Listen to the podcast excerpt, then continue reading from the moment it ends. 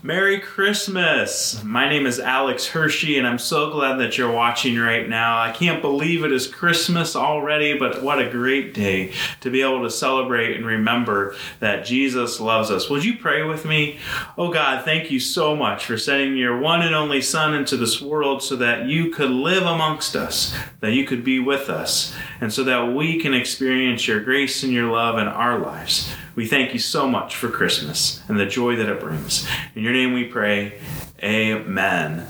Well, I hope that you are having a beautiful day as you are able to uh, remember this Christmas day that Jesus is with us. Uh, what an amazing thing that is. Christmas morning can bring many different emotions with it.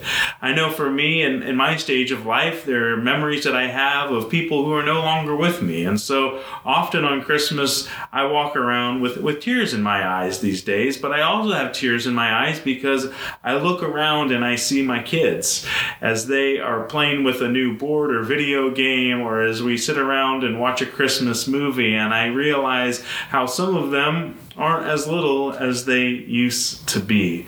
Christmas brings on many emotions that can consume us and fill us on this day. But it's also because we reflect. We reflect on what has been, what used to be, what God has been doing in our lives and how God has been there through it all. We also just reflect to see how family has changed over the years as well. And I just pray right now that as we are in this day, that is a day where we also take time to reflect upon God and how God chose to come and be with us. It's so amazing to be able to be reminded of that on Christmas. It should bring great joy into our lives that the God who created everything, He created all of us, created the beauty of the mountains and the beauty of the oceans and the beauties, beauty of the prairie. And He created you and He created me. And then He said, I want to be amongst my creation. That is awesome. And so I love the part in the scriptures where we see that the Christmas story has been revealed. We've talked about the shepherds, we've talked about the angels, we've talked about the wise men, we've talked about all of the different things.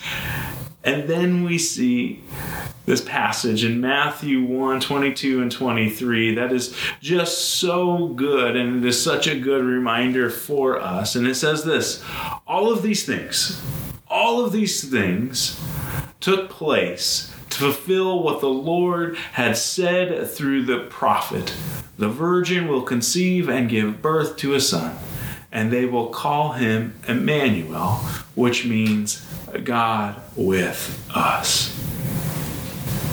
I don't know about you, but if you have ever been far from God, if you've ever had God not be with you in your life, or you felt that He's far away and you've just wanted something to radically change you, if you've ever had that feeling and you step into a life with Jesus, it changes everything in this moment when this passage is spoken, it changes everything. All of a sudden, people who felt that they were lost now had a place to go. When people felt that they weren't sure of themselves because of Christmas, because of God being with us, because of Jesus, it's all different many people say, and this is how they describe Easter it is a day that changes the world forever because it is a day when true love entered into this world. True love. Jesus coming into this world. What amazing moment. I hope that you're experiencing this and feeling this. And as you reflect on your life, as you look back and as you, you think about what is to come, think about this on Christmas Day. God chose to be amongst his creation it changes everything. On Christmas morning, as we do reflect, for me, one of the things that I often think about is all of the homes that I've celebrated Christmas in, the homes of my childhood and, and when I was little, and then when my parents moved into their new house. That's I remember those, and then even now into a different house for my parents.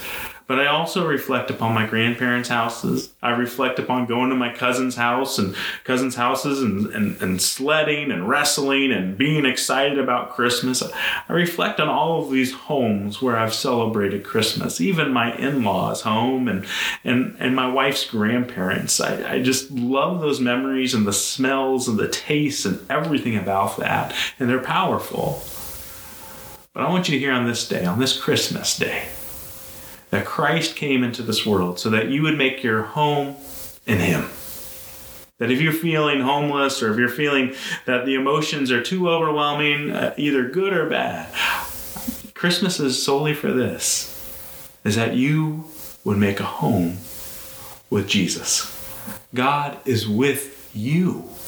God desires for you to make a home with Him. How beautiful is that? When you think of Mary and Joseph not being able to find a place in the inn, they bring this child, Jesus, into this world who says, Now no one needs to be homeless again. We all have a home in Christ.